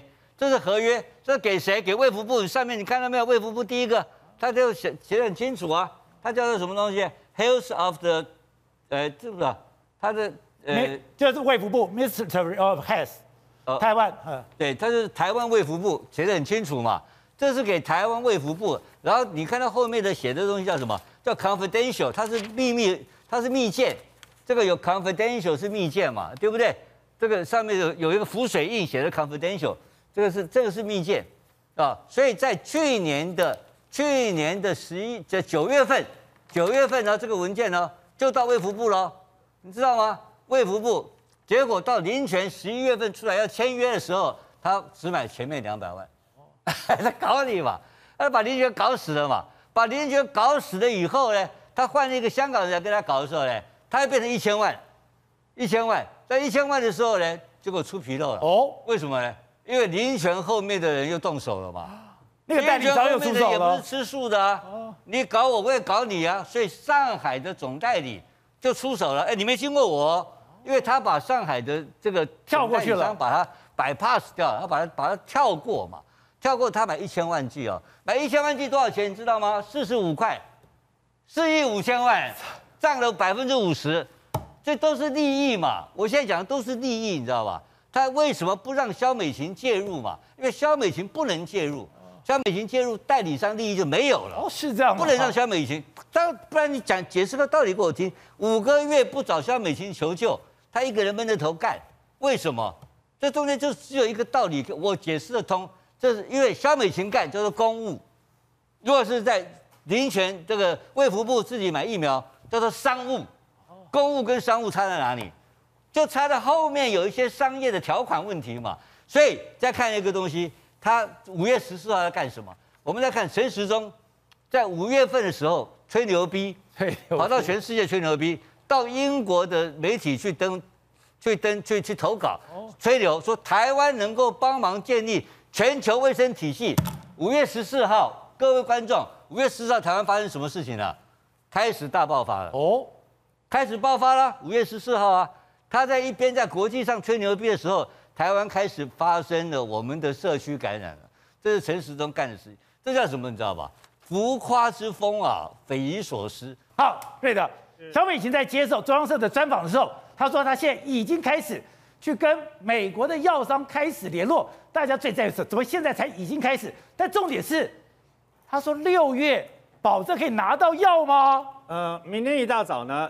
我们的蔡英文总统率行政院长苏贞昌去视察中央流行疫情指挥中心呐、啊，那么也会发表重要谈话。明天早上，对，那根据我所知道呢，那么我不知道到底是不是完全的正确，但是呢，我们本来预计六月会拿才能够拿到的一些所谓的外国的这个啊疫苗啊，会提前最快有部分下礼拜就会运到台湾来了啊，也就是说，本来啊大概五月底以前都拿不到的疫苗啊。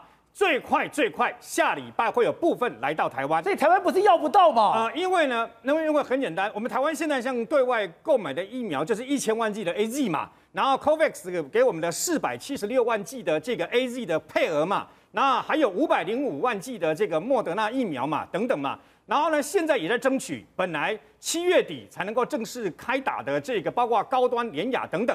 多早一天是一天，所以现在正在争取想办法让他们呃越快越好。那因为这个样子呢，所以啊，本来我们台湾总共两波的 AZ 运来是三十一万剂，萧美琴讲的部分是事实。之前台湾确实没有打 AZ 的意愿，连第一线的医护人员都没有打，所以我们避免疫苗过期才会有不断的开放嘛。可是他讲美国的话不是 AZ 啊，美国的话是莫德纳跟辉瑞啊。请听我说，那么事实上呢，美国手上也扣着 AZ，美国手上还有 AZ，还有还有一定分量的 AZ 的疫苗，虽然美国人不打啊，他是手上还是有 AZ 的疫苗等等啊。所以呢，之前包括巴拉圭。巴拉圭的话呢，那么当时中国要用这个疫苗外交，要用这个国药跟科兴疫苗啊，要求巴拉圭跟我们断交，就是透过美国的协商，然后呢跟印度调了十一万剂的这个 AZ 疫苗，都来的是 AZ 最快最快下个礼拜就会来，然后呢紧接着来六月莫包括很包括莫德纳的 AZ 也陆续都来，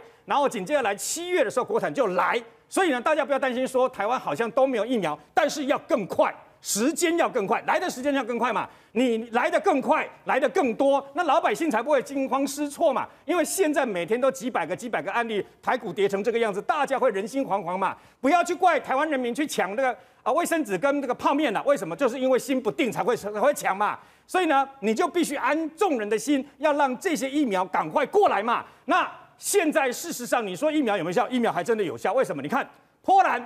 波兰也好，还有包括希腊也好，现在就是因为疫苗打得多了以后，人家要解封了。本来都本来都不能这个，大家都波兰都解封了，都解封，人家开始解封了。各位，波兰马上解封他的酒吧，我个人认为有点太快。为什么呢？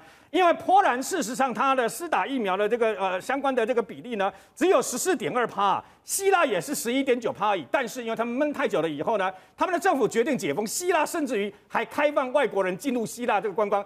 他们在除了这个沙滩解封之外呢，酒吧解封，电影院解封，然后呢博物馆解封啊。然后呢，甚至于，那么啊、呃，大家就可以哦见面啊，可以拥抱干什么，亲吻都可以。但是事实上，我个人认为这是非常危险的一件事，因为他们打的这个比例还不够高。如果你的比例到一定的阶段，是可以这样做的。但是呢，波兰跟这个希腊他们决定这样做。那除此之外呢，意大利，意大利不是很惨吗？很很很严重吗？意大利事实上也准备要解封了。那也在部分的这个限制里面呢，也把它打开。你看，在罗马附近带着宠物啦，到沙滩上去，这个等于说散步啦，干嘛？已经好长一段时间。这是意大利现在的画面。对，意大利其实从去年到现在都很惨呐、啊，现在慢慢可以解封了。那么我觉得，然后在打疫苗的部分呢，那表现最好的是英国哦。为什么呢？英国英国打的就是大部分打的疫苗就跟我们一样是 AZ 的疫苗啊。英国已经国内哦，国内大概呢，那么已经有这个高达三分之一的成年人啊，那么打过两剂，三分之二打过一剂，也就是说他们施打疫苗呢，那么已经打过一轮了。所以英国决定从什么时候开始解封？各位就从今天，今天开始解封。它的包括啊这个酒吧啦啊，包括电影院，包括都初步的解封，室外集会。大概人数呢是以三十人为主啦，那但是呢，两个家庭可以哦，真正在一起聚餐什么都 OK 了。他们为了要测试行不行，前几天还办了两场的马拉松，一场马拉松是保持社交距离的马拉松，一场马拉松是没有保持社交距离的马拉松。那但是所有参加的人都要拿得阴性证明啊，那来测试看看这两场五公里的马拉松啊。一个是有保持社交距离，一个是没有保持社交距离啊。那么后那后会后续到底会发生什么事？你知道为什么英国有本事这个等于说呃这个进行解封吗？很简单，他们绝大部分打的是 AZ，对不对？他们打那么多了以后，宝杰你知道吗？到英国总共三次的封城啊，今年一月封到现在，你知道他们一天剩下死多少人吗？多少？四个人而已，你知道吗？之前死亡人数非常的可怕，然后呢确诊人数非常的惊人呐。因为疫苗的保护力，所以今天他们才有这个本事。所以现在希望台湾购买的疫苗赶快进来，台湾制造的疫苗赶快的赶快能打，那大家都能打。当你的保护力超过百分之五十以上的时候，每个人打啊，大概台湾人大概自打率超过百分之五六十的时候，各位我们就不用怕这个病毒了。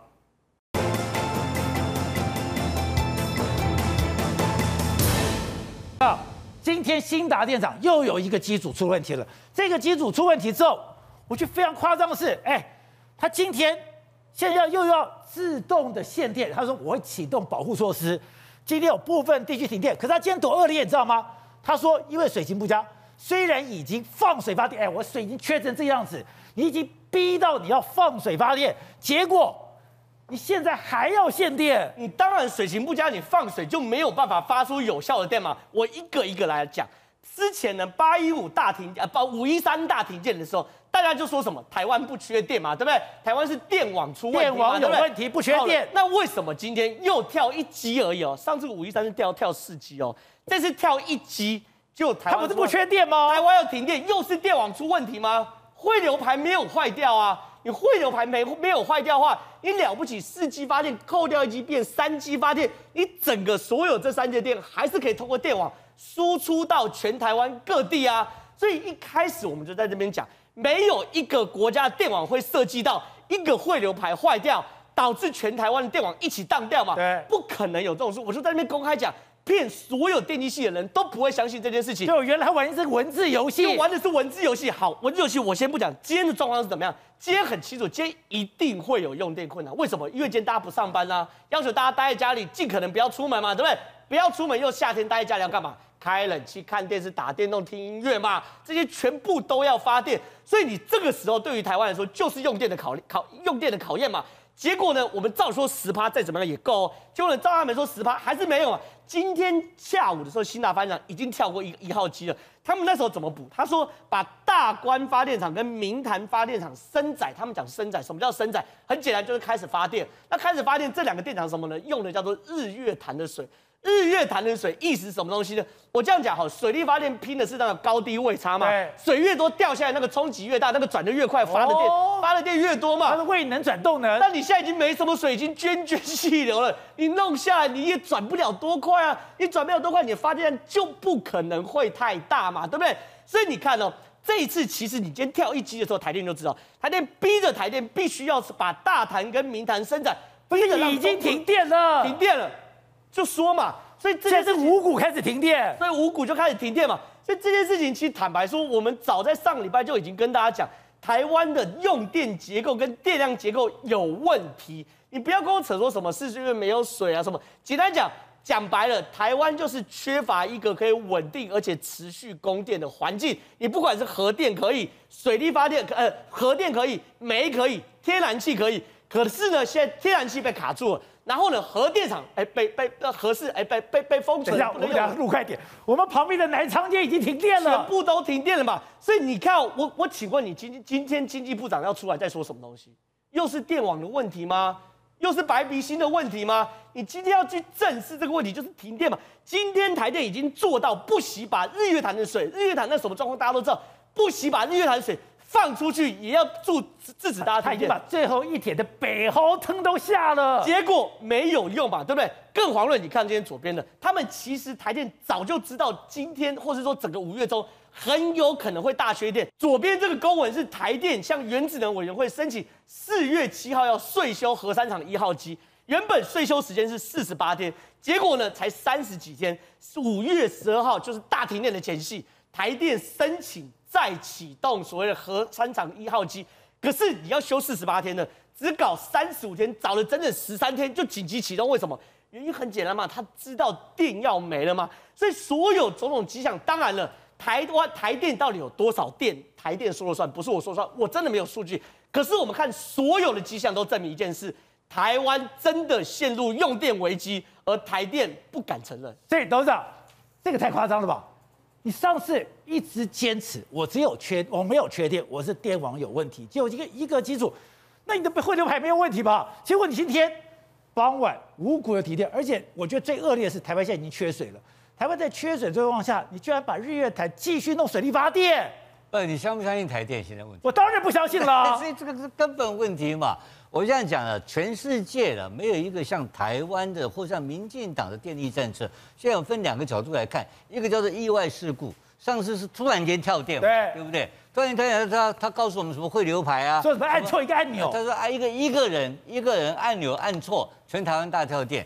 那今天这个是什么？但今天他是事先有通知你的，是啊，他通知你。那今天是的什么意思？我也搞不太懂。是全台湾都停电吗？还是有区域停电？他他更可恶的是说，他没有告诉你什么时候停电，你自己在家玩俄罗斯轮盘，那个俄罗斯轮盘什么时候打到你，你也不知道。他说有部分地区停电，所以看他高兴，看他高兴，对不对？所以呢，这个问题就是说他没有办法告诉你哪里要停电，你知道吗？哦、那这个问题很严重，你知道吧？呃，那如果他不能告诉我什么地方要停电的话，那我台积电停电怎么办？他没有办法控制啊。对，这个台台电是一个不不可靠的一个我们的一个一个依赖。不是，你知道不是？我们有 A B C D 什么的，你上次是第一次是 A 跟 B，后来说是 C 跟 D，那这次你总要通知一下，我还可以看我的这个电，我可以看到我的账单，知道我就会停电呢、啊。他今天跟你讲的有部分地区嘛，部分地区解释权在他，控制权在他，决定权在他嘛。这个东西就说，那这个到底是什么问题？这到底是因为这个看起来应该是的整个整个电力的调配出问题了嘛？调配出问题就回到节奏，就回到结构问题了。结构问题是什么问题呢？就是民进党的绿能电的政策、绿电政策大幅度的出问题嘛。哦，因为我们现在的机载的电力是不足的嘛，可是他一直一直要吹牛骗大家说不缺电，绝对没有问题，不缺电。那今天以后，那明天要怎么解释呢？那问题是经济部长就跟他一起骗，跟他一起吹啊。是，现在这个变成这个政府，就我刚刚讲了哈，大家一起在骗。越来越像共产党，他这个大内宣就是靠一堆内宣做的漂亮不得了，一堆梗图漂亮不得了。他现在三天两头跟你搞，哎，现在五月份呢，那七月怎么办？七月、六月、七月、八月，我们家开冷气怎么办？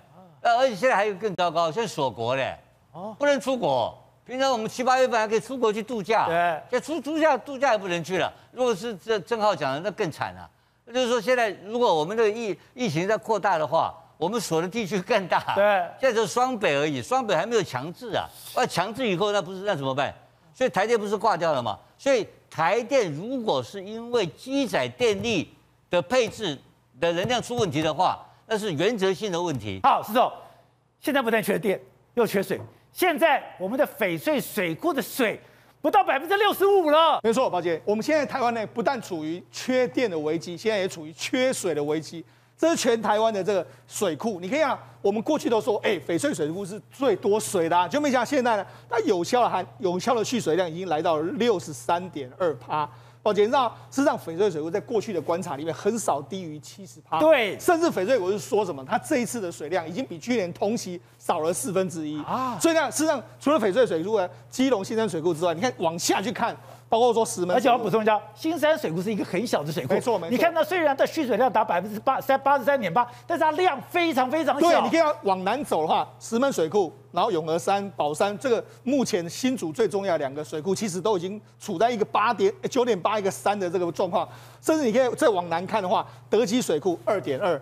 那你看，我们今天有发电的这个明潭水库，也就是日月潭，目前是二十八点三，二十八点三，你给我拿来发电？没办法，因为我们下午的这个这个新达电厂跳电之后，有效电力没办法发出来，没办法发出来的时候，现在已经慢慢的在发，但是目前它只能够发达到它本身的四十趴左右。那你为什么会在傍晚停电？因为为什么？因为傍晚的时候，保洁到太阳能没了。好。你中你太阳下山了，你下午还可以有这个太阳能，力水力发不出来的时候还有太阳能，但是问题是下山之后没有太阳能，没有太阳能的风力在这个时候也比较小的时候，同时所以才会出现一个缺电的状况。那告诉你什么？其实台湾的电力现在正处在一个非常非常危急的状况。那我们再南走，你看，包括说像雾社水库，像再往南的话，你看，包括说像仁义潭、兰潭啊，或者说像白河是零，深温水库百百分之六，那雾山头也都往下看，你看。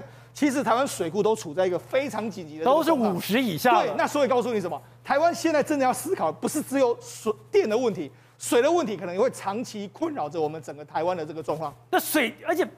今年本来说，不过一段时间本来说有这个梅雨，就梅雨说又有个台风形成，这个台风之前有个高压，这个高压又可能把梅雨给弄空包弹了。而且事实上现在大家都期望说二十二十日的梅雨能够报到，但是真的会不会有梅雨来，大家不知道，打上个问号。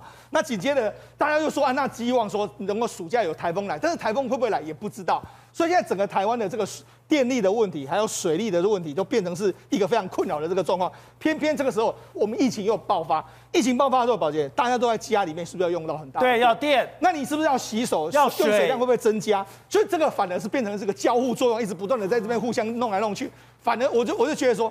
好像似乎是过去几年我们可能一些政策的失误呢，在这一次一次完全大爆发，一次大爆发，大爆发的话，当然了，我们希望能够走过这一次的难关，但是能不能走过呢？我们还是要持续的观察下去。那现在肖美琴当然讲，六月现在的美国的疫苗就可以进来了，可是我们看到的他山之石，你包括美国，你包括英国。刚刚讲英国打 AZ，可是那是年纪大的，他们年轻的时候去打辉瑞，他有各种不同的分配，谁打什么样的针，谁怎么打，甚至你要到哪里打，人家都清清楚楚的做的非常好的规划。没有错，站在台湾立场，其实很难想象，我们打完第一剂之后，什么时候来第二剂，没有人。对，有人回过头来，你看以色列哦，以色列他在从拿疫苗。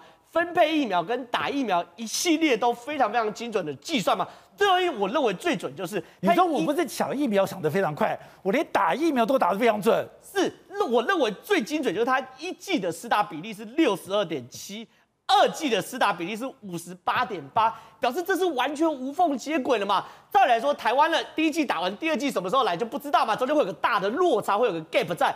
可是呢，以色列可以两边几乎密合到两趴到三趴的误差率的话，表示你所有打第一季的人，什么时候打第一季之后要隔多久去打第二季，坦白说都有学问。他们甚至有去算十二周跟八周对于老人家打的保护力也都不一样。如果在这样设计的过程中，你看以色列第一件事情，他先去瞄准所谓街友，那街友是最难来的，你街友不见得会想打，而且他们也不见得。以色列也有街友，对，当然是有。以色列第一个是有街友。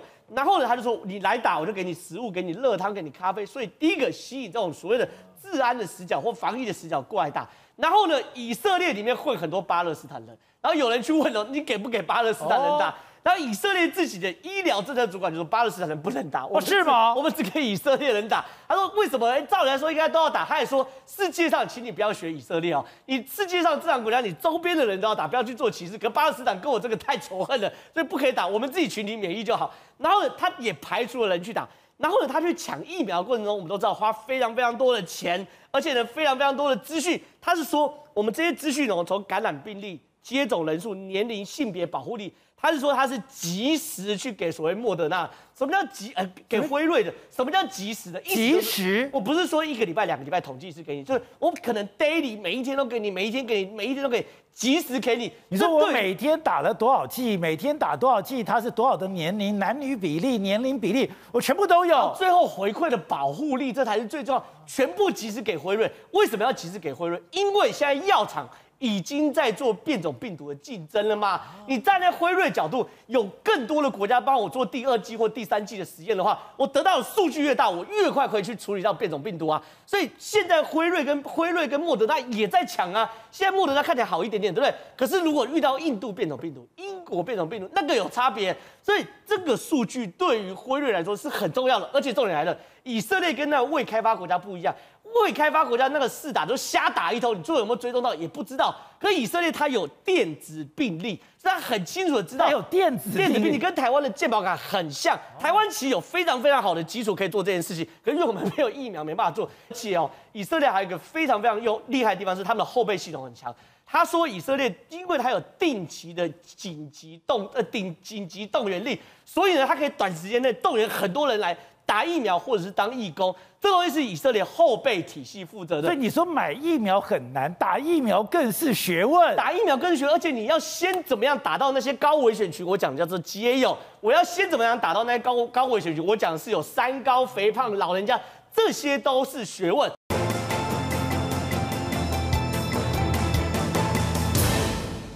你说疫苗对台湾重要是，这是一个长期的战争，它可怕在。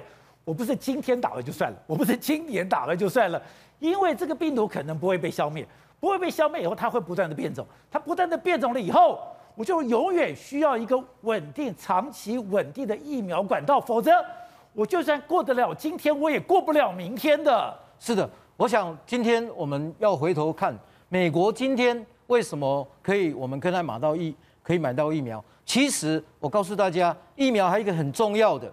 他们精算到这种疫苗的所谓的精算疫苗科学，你知道美国为什么今天扣住所有的疫苗吗？因为美国人在想一件事情，辉瑞跟莫德纳要应付变种病毒，要留第三季的存货，所以他们扣住这些疫苗，完全是为了第三季。可是呢，他们也很会精算，因为当他看到美国很多州的疫情下来之后，他们就发现其实这第三季是可以释放的。这就是今天我们在这个时候刚好。进入可以去拿到这个疫苗的最佳时刻。